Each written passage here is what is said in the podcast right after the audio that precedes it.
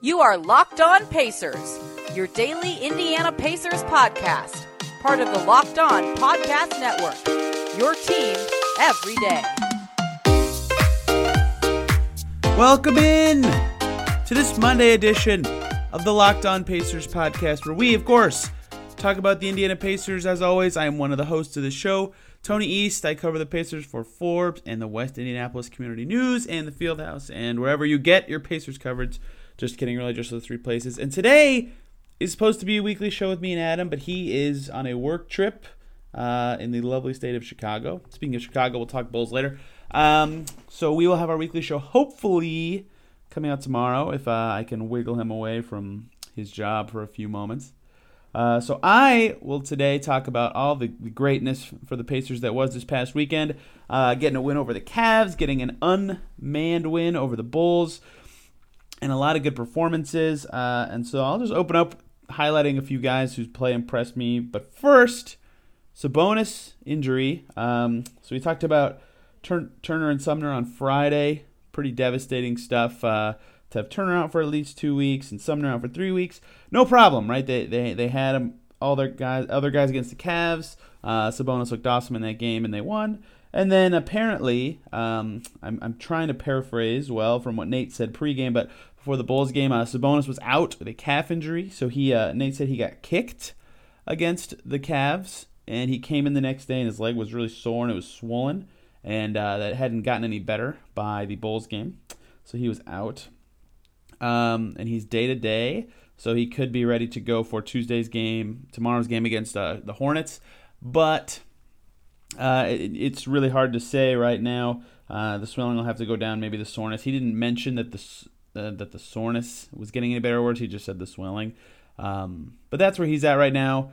I, I didn't. No one asked, but I think it would have been a good time to ask, you know, if this was a playoff scenario, would he be playing or not playing? Because it does, it, one of the it seems like one of those things that, that maybe it's just pretty sore, um, but we'll see. Uh, he has he has two days to get the swelling down um, before they have to, to play again.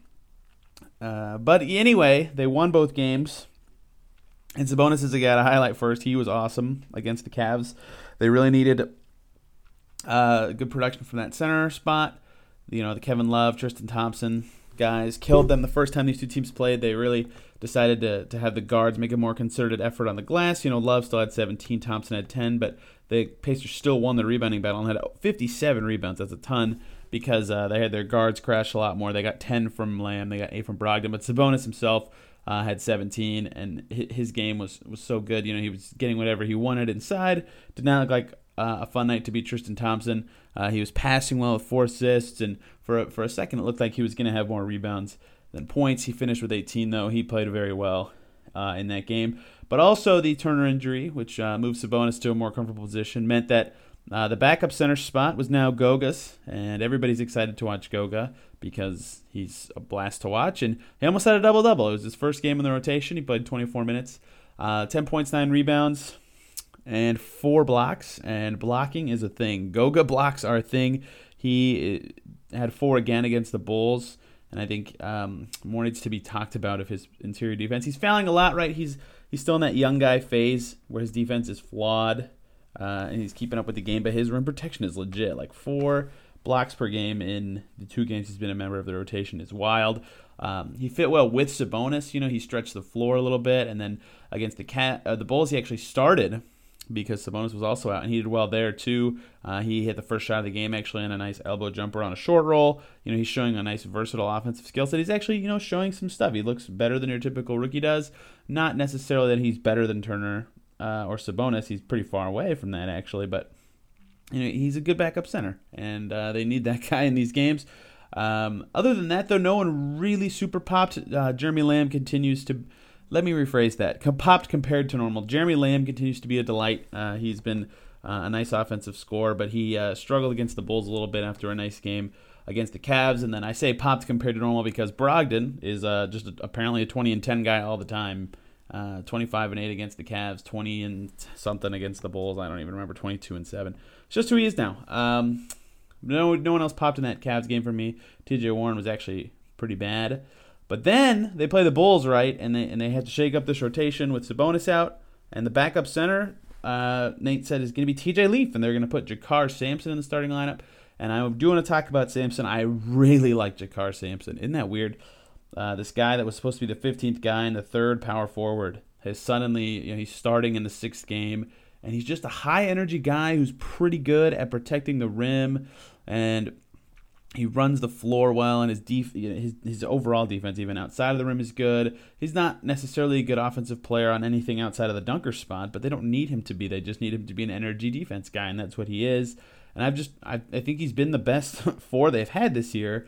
But then T J Leaf, who's been not good this year, uh, is playing backup center because Goga is starting. And Leaf ended up playing the most minutes at center. They they had a few Leaf Sampson minutes, and then Goga fouled out, and they, you know they just had they had a few just Sampson at center minutes. It was it was kind of I think it was only like two or three, but um, they they got stuck with all this these injuries with their center rotation. But Leaf did really well against the Bulls. He deserves a lot of credit for finally. Uh, having a, a, a good performance. He had thirteen points and fifteen rebounds, and you'll look at his six for fifteen and say, eh, but a lot of his thirteen shots were like tip putbacks that are not actually good shots, and they just get registered as one while he's trying to corral a rebound. Um, his defense is still his defense, but it's better inside when he doesn't have to do those lunging closeout things that he does, and he actually looked okay in this game. They they needed him uh, on the glass. They, they, you know, they did win the rebounding battle, I think forty-nine to something like in the mid forties, yeah, forty-three, so they barely won the rebounding battle, and he had fifteen. He was a, a needed performer on the glass, and he had a few nice plays where he, you know, actually drove by an opposing team's big man and scored. Um, so he looked good. They needed Leaf to be good, and, and he was good for once in, in an unmanned, uh, an undermanned uh, game because, you know, one for six from Jeremy Lamb in that game. Uh, Sampson's not a great offensive player. Goga's just a, a finisher. I mean, he's a rookie. It is what it is, and their bench hasn't been any good. They A lot of bad shooting performances from their bench again. They really needed him to step up, and he did. And the other guy who stepped up, finally, we saw some of that preseason T J Warren. Uh, he looked very good, twenty-six points uh, in this game. Team high, plus sixteen. I know I hate single game plus minus. I'm sorry. Um, but he looked good in this game. So uh, a lot of guys basically over the weekend showed signs of what they can do. Brogdon continues to be amazing. He's probably an all-star uh, if he keeps this up. Warren had one good game. Lamb had one good game. You know, those guys um, are capable of having good games any night. Sampson was awesome. Goga was good for a rookie. Like, those guys all showed some good stuff. Lee finally had a good game. Like, the the, the rotation is coming uh, a bit together. And McDermott, uh, not shooting super well, but continues to get good minutes. His spacing is uh, is helpful for the team. Um, but, you know, I don't highlight him. He didn't play very well. He went one for eight from deep this weekend. Justin Holiday just kind of an inefficient guy who just does some stuff. You know, Aaron finally made some shots. Um, but, yeah, the bench is just rough. So, hopefully those guys can all start to figure it out. But they now, you know, with Sabonis back and the six guys, I mean, Leaf doesn't really count. But with Sabonis back, they really have six guys who are doing good stuff, and that's great, especially when you add in Turner eventually and, My, and, and Miles and Victor. And, you know, they're finally getting some stuff put together. I know the competition hasn't been awesome, but to, to get back to three and three uh, after the start that they had, is really huge. I mean, they they looked horrible after the first three games, and me and Adam did say on the show um, last week it'd be huge if they were three and three at the end of this week. You know, we, we think five hundred without Vic is is what we want from them, and lo and behold, they did it. So uh, good for them. And now that Cleveland game uh, on Friday and the Chicago game, me and Adam both had wins. So um, we were not doing well. We actually both got um, three of the first four games wrong, but now we're also both three and three. Uh, in the in the guessing the, the record spread. So let's uh, focus in on some of these games. We'll take a break. We'll talk about this Cavs game from last Friday that was an absolute blast. Uh, so let's do that. So I can't really explain why this Cavs game was a blast because, like, one oh two ninety-five in the modern N B A is just kind of gross, and they, you know, there were fouls a lot, and the stars, Kevin Love, wasn't doing, like, so awesome. It was just kind of a yucky basketball game. You know, Jordan Clarkson was doing the Cavs' second leading scorer, and Jeremy Lamb was the second leading scorer for the Pacers. Like, for the casual fan, that's not a fun game, but it was actually a, a quite a fun game to watch, especially from the Pacers' side. They played six bench players in this game. They were kind of experimenting with some lineups, and the bench was actually good and, and helping them in this game. You know, they, Justin Holiday made half his shots and looked good on D. McConnell made half his shots and looked good on D. Goga uh, made his debut and looked great in general, and I think that is kind of what tied this bench together is having Goga out there. Uh, Sampson is my man-son. I had to make that rhyme. It wasn't that good, though. You know, they just got something from everybody on this bench. Uh, and the Cavs bench outside of Jordan Clarkson did, I mean, absolutely nothing in this basketball game. Kevin Porter, one for two. Larry Nance, three for seven. Brandon Knight, oh for three. I mean, those guys combined right there, that's four for twelve. Um, they played a bunch of minutes. And then Clarkson, for his trouble, six for twelve, but his defense is just atrocious. Uh, and the young guards for the Cavs who start, Colin Sexton and Darius Garland, were combined to nine for thirty-one. So uh, one of them was usually in the game. Like they, they, they just couldn't do better than the Pacers bench. And it was rare to see the bench actually be a reason the Pacers were competing, because starters v. starters, the Cavs were actually doing pretty well. You know, Kevin Love had a great game. Tristan Thompson was still eating on the glass. Cedi Osman was not great, but he was an integral part of them doing well. You know, it, look at this: thirty-seven minutes for Cedi Osman. Right? They were the Cavs outscored the Pacers by seven in those minutes. So that means in the eleven minutes, Cedi Osman was not in the game. The Pacers outscored them by fourteen points. You know, that that shows how bad the, the Cavs bench really was in this game. Uh, and, and a lot of it was just, you know, the bench. And then from the starters, Brogdon was himself, and that was a big thing, is Brogdon played a ton in this game, uh, thirty-three minutes. They've kind of figured out that they can play him with the bench alongside McConnell a little bit to shake things up. And in the second half, they, they leaned on that to, to keep their foot on the gas and stay ahead. Uh, Aaron Holiday played in the first half and did not play in the second half, and I think Brogdon's success, both as a, as a point guard and as an off-ball guy, was a big reason why Uh, they were able to do that. And then another factor in this game that was weird and a reason the starters weren't so good is T J Leaf was the starting four. You know, this is the first game Turner's out. There was discussion over who should start at the four. If you listened last Friday, I incorrectly assumed it would be either Justin Holiday or Doug McDermott, thinking Leaf had not done enough to earn this spot. Uh, and in this game, he continued to not do enough uh, to be a starter, which is why he is not anymore. Eight minutes as a starter is kind of hilarious. He had two fouls so fast in this game. So that's kind of unfair. Jakarr Sampson played more minutes because Leaf got pulled in about two in the first half, but he just never came back in. They would rather have had Sampson at the four. They went small. Um, and then in the second half, same thing. Leaf started the half, played about six minutes, and then got pulled, and that was it. And he did not do much out there. He missed all his shots. He only got three rebounds. He had two fouls, which was more than his blocks and steals combined. He's, you know, his D just wasn't very good. I mean, he was on Kevin Love, but Uh, that was just not a good performance from him, and that's a lot of the reason the starters didn't have, uh, you know, the night they wanted to have in general. But they found a way. You know, they just they just got enough from everybody, and I think with all the injuries they have, they're going to need that more often. But it, again, like, this is dumb because it doesn't matter, right? At at some point, me saying this does not matter. The results are what matters. But every game, to me, just feels like they're playing better than the result says, and I don't know why. Maybe I'm just conditioned with, like, the Nate McMillan grinded-out kind of win, that they're never out of a game. But every game, I'm just in my head thinking they're playing better than this close game or this whatever lead or whatever deficit than than they than they appear to be on the scoreboard. It's so weird. Like, it felt like they played pretty well against this Cavs team, and they had a good second half. They made a lot of opportune shots. That's what makes for made the game fun and makes a lot of games fun, is, like, you know, the Cavs will cut into the run a little bit, and you kind of are biting your nails, and then, oh, they hit a big one. You know, if you look at the uh, the game flow on N B A dot com, they do this thing where you can see the, the lead tracker, uh, and the Pacers, you know, they'd get it up seven, Cavs would get it to five, and then three, and then back to five, and then three, and then up to seven again. You know, they, the Cavs just could not put enough of a sustained run to to get the lead back, and that, that, that makes for a fun game. It was close the whole way in the second half, and the Pacers got it done. So uh, back on track, first home win, that was a big one. Um, but, of course, somewhere along the way, Sabonis gets kicked in the calf, completely missed it, and they have to not play with him against the Bulls. Let's talk about it. Who doesn't love five p.m. games? Just kidding. I hate five p.m. games. I'd rather it be at night or just early in the day. Please uh, allow me to either enjoy my morning or night. Anyway, I'm just being annoying. Um, the Pacers played the Bulls with no Sabonis, no Turner, no Vic. No problem. They got it done. The Bulls are not a very good basketball team. one oh eight ninety-five, so uh, a little bit better offense from the Pacers in this game, and their defense remained good even without Turner, Sabonis, and Vic. That is very impressive, although the Bulls do kind of stink. Still, a lot of credit deserved here. Uh, finally, finally, you know, they got the, the the leader offensive performance they've needed from T J Warren.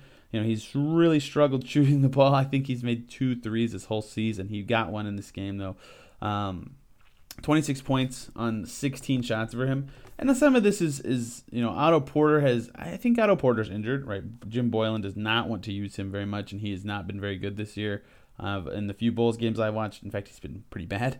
Uh, and he could not guard Warren very well, and they have no wings behind him, basically. Like, their their backup three for a few moments was, like, like Thad a little bit, and LaVine. And it's just, their wing rotation is so weird, and, and Warren was able to feast on it. He had, that's why he had twenty-six points, and they needed uh, they needed some offense this game, and they got it from him because Lamb was one for six. You know, he's a guy they, they count on to put the ball in the basket a little more. They, the Pacers didn't actually shoot super well in this game. I mean, their, their shooting percentage was forty-seven percent, but it did not it does not feel like it. Like, a lot of their individual performances were just, you know, okay or pretty good.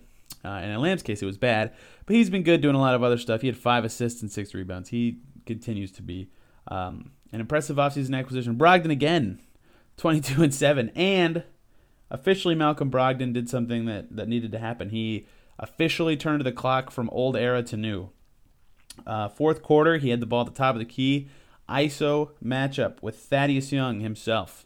And Brogdon just crossed him up, burned him, and got to the rim and scored.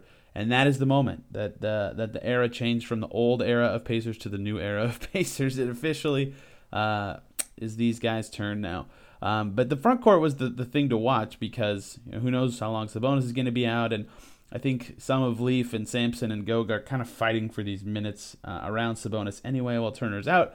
They started Goga and Sampson, and they, that group did pretty well defensively together. Sampson had a few very impressive plays defending the rim, including there was one possession where he went straight vertical and, and stopped Zach LaVine at the rim.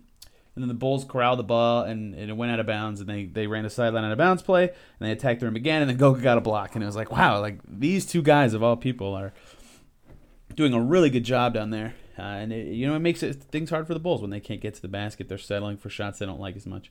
Uh, and then Leaf, of course, being good off the bench was huge. They needed uh, they need front court contributions when two, their two best front court players are missing, and they got it in this game between Goga's four blocks and Sampson's energy and um, Leaf's rebounding and scoring, to, to be fair to him. He had thirteen.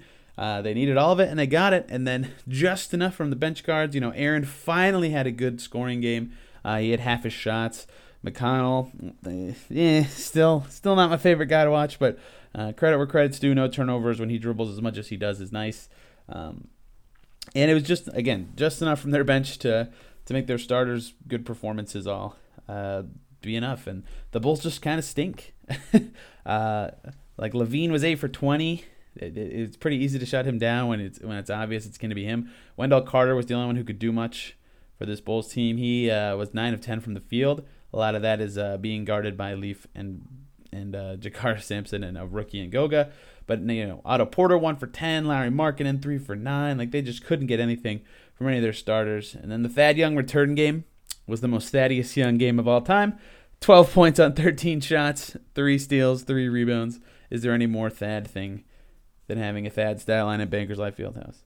But it was, uh, you know, this game was less fun than the Cavs game. They were just kind of ahead the whole way. It was like a double-digit lead basically the whole second half, and it was, you know, not not as many timely shots. They were just getting it done, getting to the rim. And I think Nate McMillan said that after the game that, you know, he was happy they, they were putting pressure on the rim. That was something they wanted to focus on this game because they don't think the Bulls have very good rim protection. So that's how they were able to score so much. They just took it to them and got it done.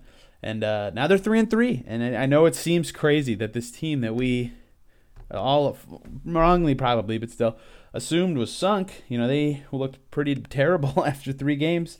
Um, sunk might be the wrong word there. I'm so I, I need to rethink that. This team we all thought might not be as good as we thought after three games has proven maybe they are just, you know, the team we thought, like an, an okay five hundred, maybe a little worse or better team without Oladipo that is good when they have this all-star back. And uh, now they have possibly two all-stars if Brogdon keeps this up. So two good wins in a row. Hornets, Wizards back-to-back coming up uh, should allow them to possibly continue that. We'll see. Me and Adam will talk uh, Hornets tomorrow, hopefully on this weekly show. Uh, but thank you guys for tuning in today. As always, you can follow uh, the podcast on Twitter at Locked On Pacers uh, and me at T East N B A, and we will see you guys tomorrow.